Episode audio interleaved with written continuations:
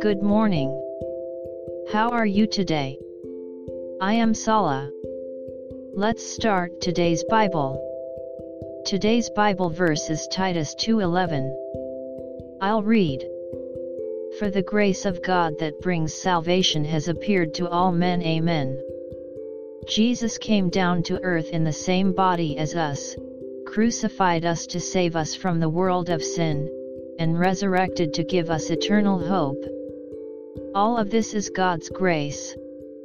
It is not because of anything we have done for God, but because He sent Jesus for us, who contributed nothing or merited nothing.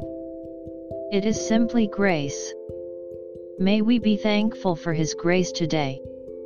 God bless you. See you tomorrow.